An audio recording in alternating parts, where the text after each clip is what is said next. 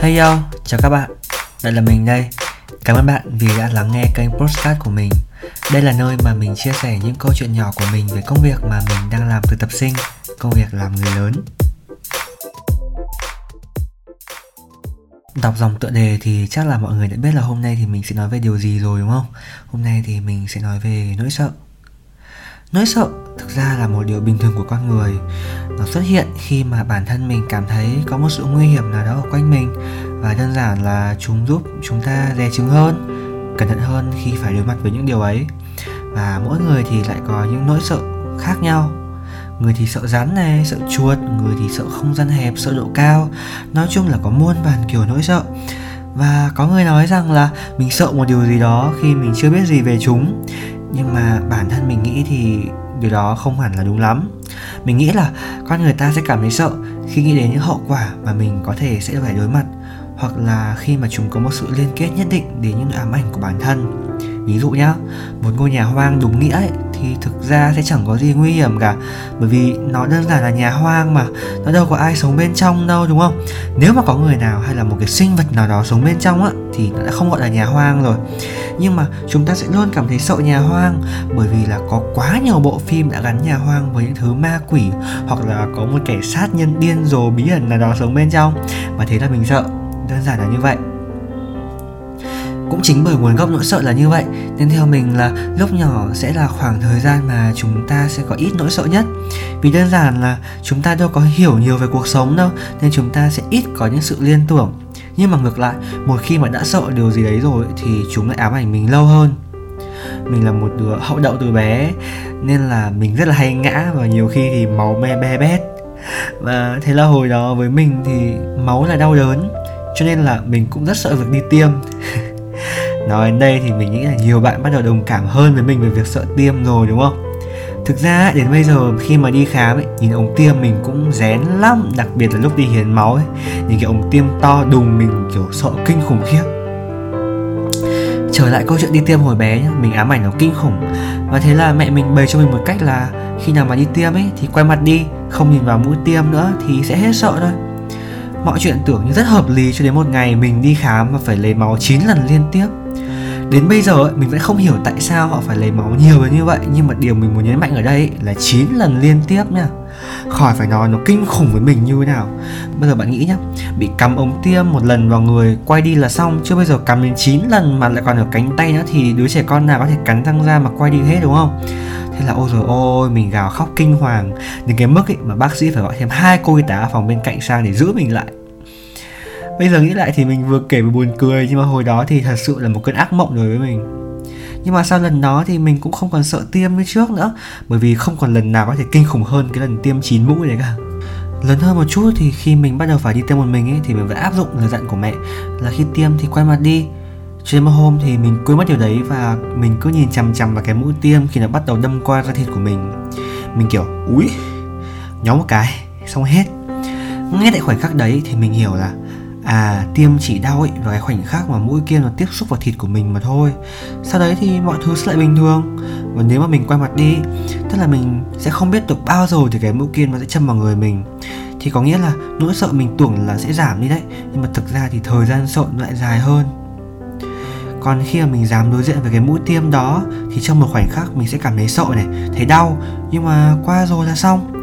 Và từ đấy thì mình cũng hiểu ra là à, nếu như mình quay mặt đi, tức là mình lẩn tránh, thì nỗi sợ tưởng như bé hơn nhưng chúng thực ra lại nhiều hơn. Còn nếu mình dám đối diện thì mình sẽ chỉ sợ ở một thời điểm đó thôi, còn xong là xong. Và thế là mình trở nên dũng cảm hơn một tí, bởi vì mình đã hiểu một chút về cảm giác sợ rồi. Tuy nhiên khi mình lớn lên hơn một chút ý, thì lại có muôn vàn nỗi sợ khác xuất hiện. Cũng dễ hiểu mà, đúng không? Cuộc sống của một đứa bé lớn lên sẽ trở nên phức tạp hơn, và những nỗi sợ từ đấy cũng trở nên đa dạng và khó miêu tả hơn. Mình quan tâm nhiều thứ hơn, và cũng vì thế mà nỗi sợ sẽ nhiều lên. Sợ cảm giác không giống ai này, sợ bị người ta bàn tán đánh giá, sợ những sự lựa chọn của mình sẽ là sai, hay nói chung là sợ điều gì đấy ở ngoài vùng an toàn của mình. Chính cảm giác sợ đấy khiến cho cuộc sống triết học của mình khá là an toàn. Dù cho mình cũng tham gia hoạt động nọ kia, cũng được làm nhiều thứ, nhưng mà lúc nào mình cũng phải giữ hình tượng kiểu con ngoan trò giỏi. Mình rất là sợ nếu mình làm những gì mình thực sự nghĩ, mình thực sự muốn thì sẽ bị người khác đánh giá, và thế là mình chẳng dám làm gì cả. Cho đến khi mình lên đại học Thực sự đó là một cảm giác khác. Mình bắt đầu dám làm những điều mà mình thực sự muốn làm hơn. Có lẽ vì đây là lúc mà mọi người, tức là bố mẹ và gia đình mình bắt đầu coi mình là người lớn rồi, nên là cũng không còn quản mình chặt như trước nữa. Mình cho phép làm quen với nhiều người hơn này, làm nhiều chuyện điên rồ hơn và có chút quậy phá nữa. Mình gạt đi những nỗi sợ hãi từ chính bản thân của mình và cũng bỏ qua nỗi lo bị người khác đánh giá để cho phép mình làm những điều mà mình vẫn luôn e dè. Và mình nhận ra là hóa ra những việc mình làm thì cũng không nghiêm trọng đến như vậy. Và thực ra thì mình cũng không phải siêu sao hay là một cái gì to tát quá để tất cả mọi người đều bàn tán đến mình cả. Và dù cho là mình có nhận được những lời nhận xét chẳng hay ho thì sau lưng thì thực ra chúng cũng chẳng quan trọng gì bằng việc mình đã hiểu bản thân mình hơn và hiểu về cuộc sống xung quanh mình hơn. Dù vậy thì không phải là mình chẳng còn cái gì để sợ cả, vì cuộc sống của mình thì vẫn luôn thay đổi và nỗi sợ thì cũng tương tự như vậy.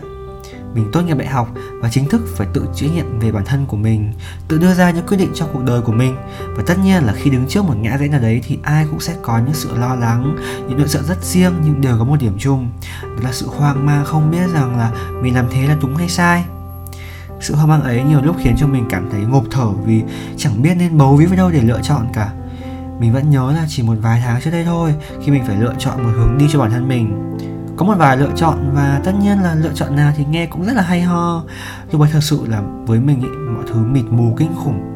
Giờ mình đã hiểu cái câu là lắm mối tối năm không là như nào. Có lúc mình nghĩ là giá như là mình chỉ có một sự lựa chọn thôi thì có khi đã tốt hơn, cứ nhẹ nhàng đi theo một con đường thôi. Và trong cái khoảnh khắc mà mình đang hoang mang nhất thì mình tâm sự với cả một người bạn ở nước ngoài. Và cô bạn ấy bảo mình là sẽ chẳng có quyết định gì là đúng hay là sai cả, điều quan trọng là mày làm cái gì sau quyết định ấy. 22 tuổi, thời gian mày còn quá nhiều để có thể tung hoành thỏa thích mà. Thực sự lúc đấy câu này đấy bỗng dưng thay đổi suy nghĩ của mình kinh khủng.